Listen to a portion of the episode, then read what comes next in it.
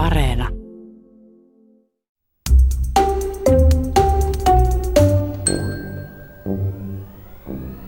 Minä olen Seija Aunila. Väittelin äskettäin tohtoriksi toisen maailmansodan kotiliesilehtien propagandasta. Päätin ottaa irti kaiken mahdollisen akateemisesta vapaudesta. Pakkasin kotiliesilehdet rinkkaa ja lähdin maailmalle. Tosi viimeisen puolen vuoden aikana pisin tekemäni matka on ollut väitösmatka Jyväskylään. Mutta palataan ajassa viisi vuotta taaksepäin. Aika, jolloin matkustaminen oli vielä mahdollista. Tämä oli kolmas matkani. Turkki, Antalya. Tehkää enemmän lapsia.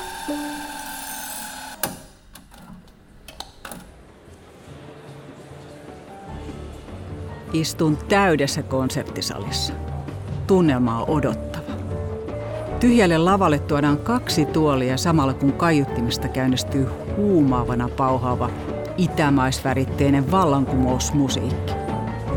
Valonheittäjät pyörittävät valopalloja yleisön ympäri ja takaisin katsomaan, jonne on saapunut kaksi virkamiesmäisesti pukeutunutta henkilöä.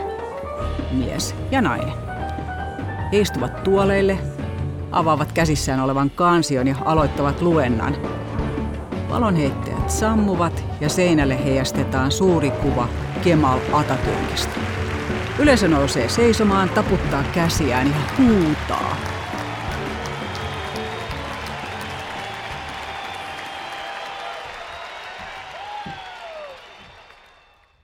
Kun kotiliedet oli pakattu rinkkaan, ostin netistä halvimmat lentoliput ja lähdin matkaan. Lentokoneessa otan esille Marja-Liesan tarinan.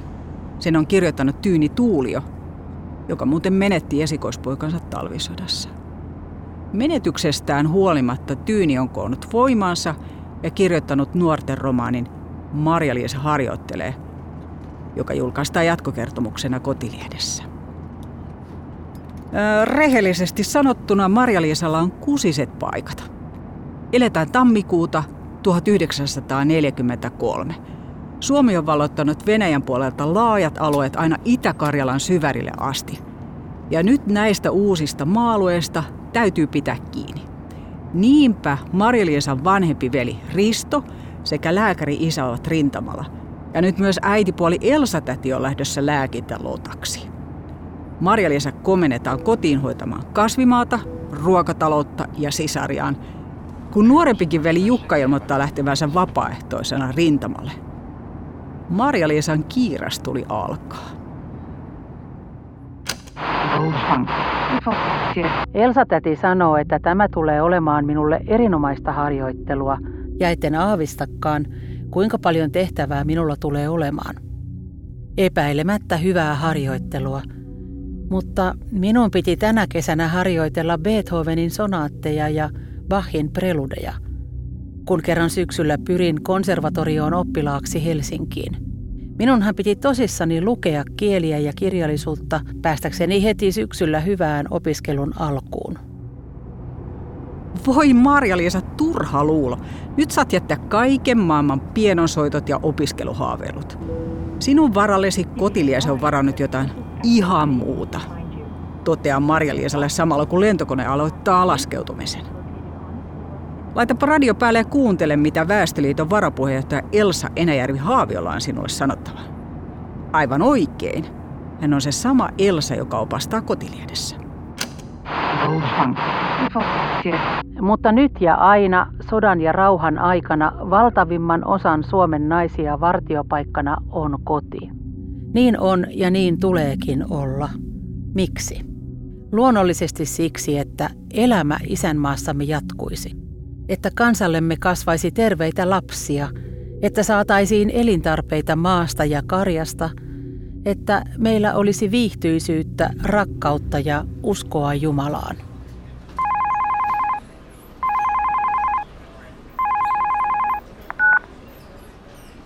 Sä olit laittanut viestiä, että annat sattumalle mahdollisuuden. Mä en ihan nyt saanut kiinni viestistä.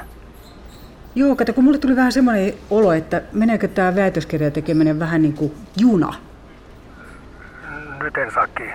Että meneekö tämä niin kuin vähän liikaa samaa uomaa? Että pitäisikö tavallaan heittää niin kuin kruunaa ja klaavaa?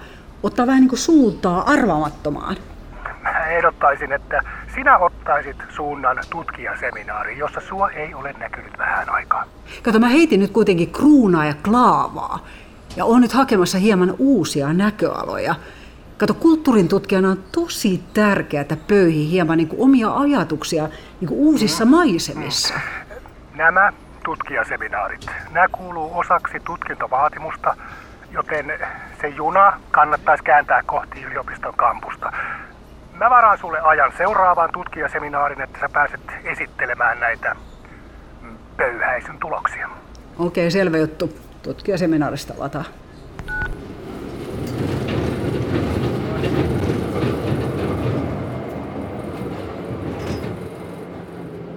Hyppää lentokentältä ratikkaan, vaikka taksi tulisi yhtä halvaksi. Ratikalla pääsen Atatürk Boulevardille, josta on kävelymatka hotellilleni. Ryhmä huivipäisiä nuoria naisia kulkee ohitseni Atatürk-taloon, Turkin ensimmäisen presidentin toimintaa esittelevään museoon, joita on muuten joka puolella maata. Jatka matkaa hotellilleni, joka koostuu puutarhan ympärillä rakennetusta pienistä pungalovesta. Naapurinani on brittipariskunta, nuori norjalainen naisarkkitehti ja saksalainen mies, joka sai muutama viikko sitten sydänkohtauksen viettäessään 50-vuotis syntymäpäiviä hotellilla. Tämä on nyt minun pikkuperheeni. Huoneeni edustalla on pieni pöytäryhmä, jolle kannan vuoden 1943 kotiliedet. Marja-Liisa yrittää toipua pettymyksestään, kun hänet on jätetty kitkemään kasvimaata ja hoitamaan sisariaan. Samalla kun brittipariskunta tulee kertomaan, että tänä iltana hotellillamme esiintyy turkkilainen kansanmusiikkiryhmä, Marja-Liisan veli Risto saapuu kotiin luutnantikaverinsa Harri Nousian kanssa. Ja naks, siinä se on. Nuori herra nousi ja valoittaa kaikki naisella suoraryhtisellä jäyhyydellään Marja-Liisan sydämen. Niin, että ansioitunut luutnantti on Marja-Liisan silmissä varmasti tämän uuden suuremman Suomen ihmisiä.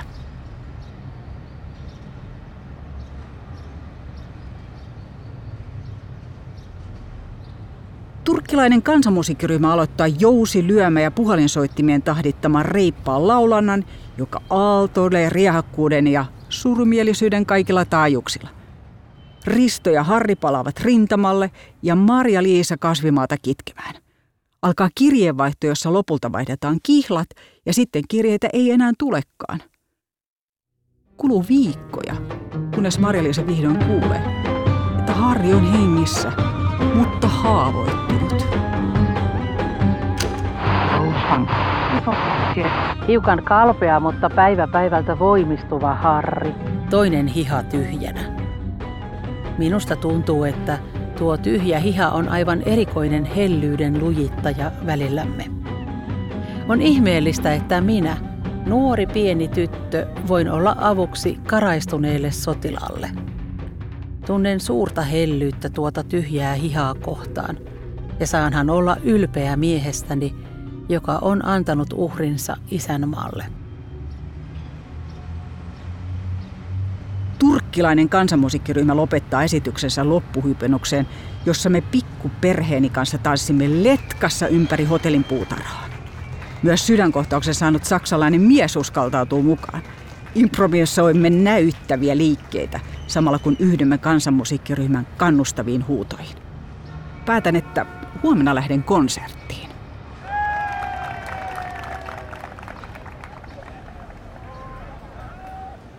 Konserttitalon edustalla on pitkähkö jono ja mietin, saanko edes lippua. Kun lopulta pääsen konserttitaloon sisälle, sali on jo lähes täynnä.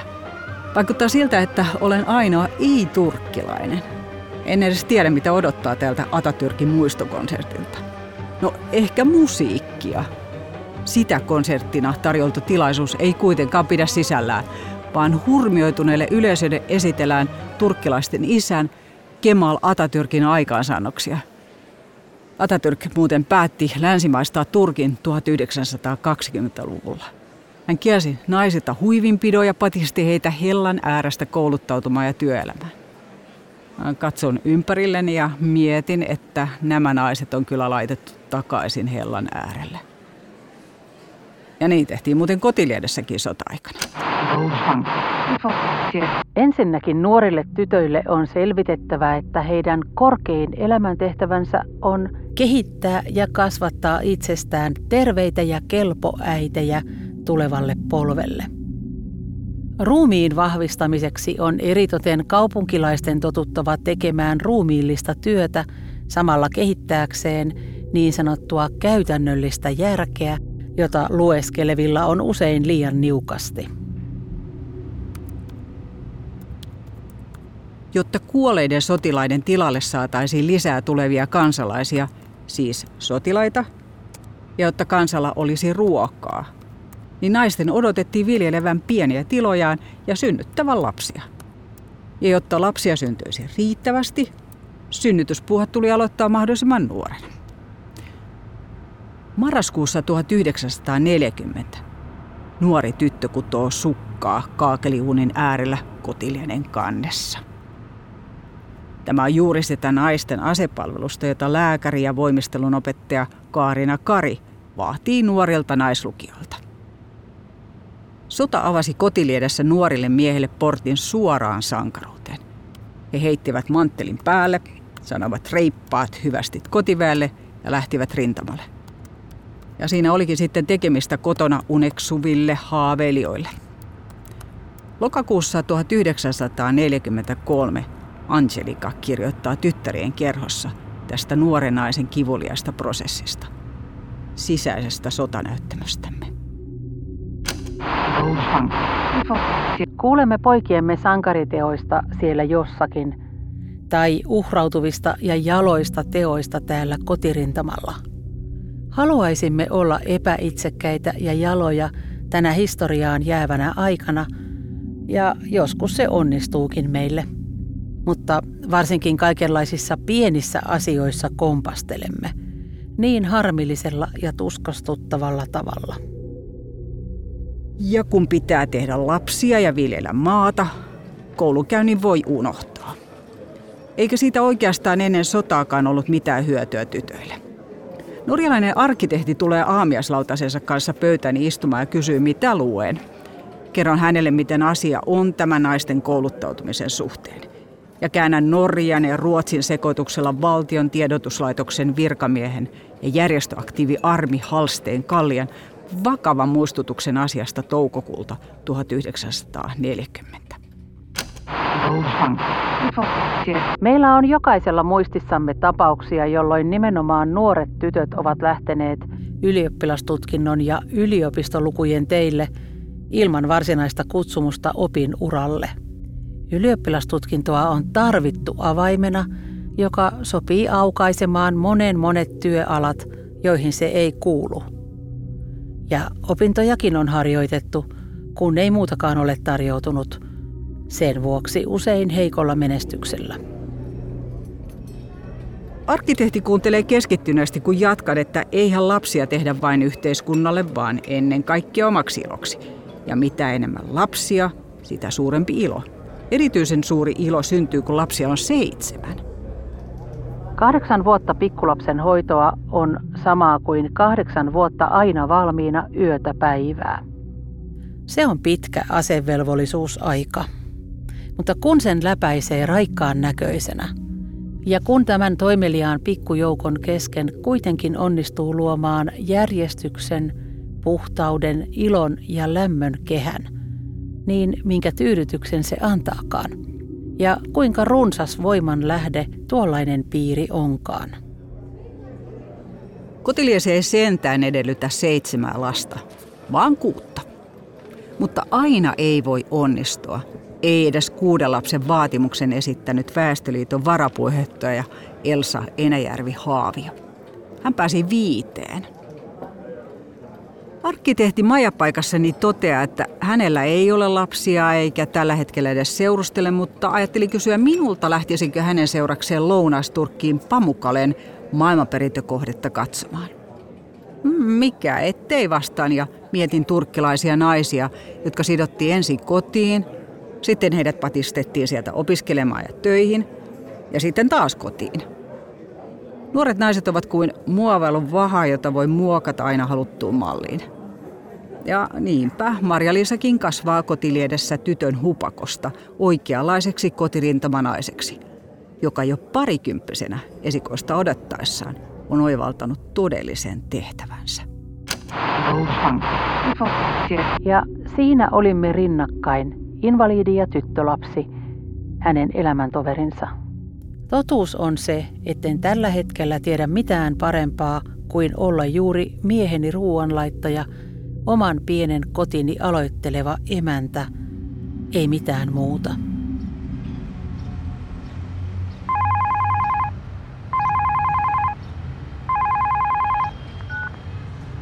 Hei, soitit väitöskirjaohjaajalle.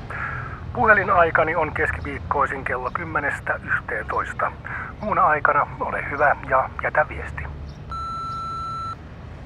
Valtion tiedotuslaitokselta hyvää päivää, tehkää lisää lapsia.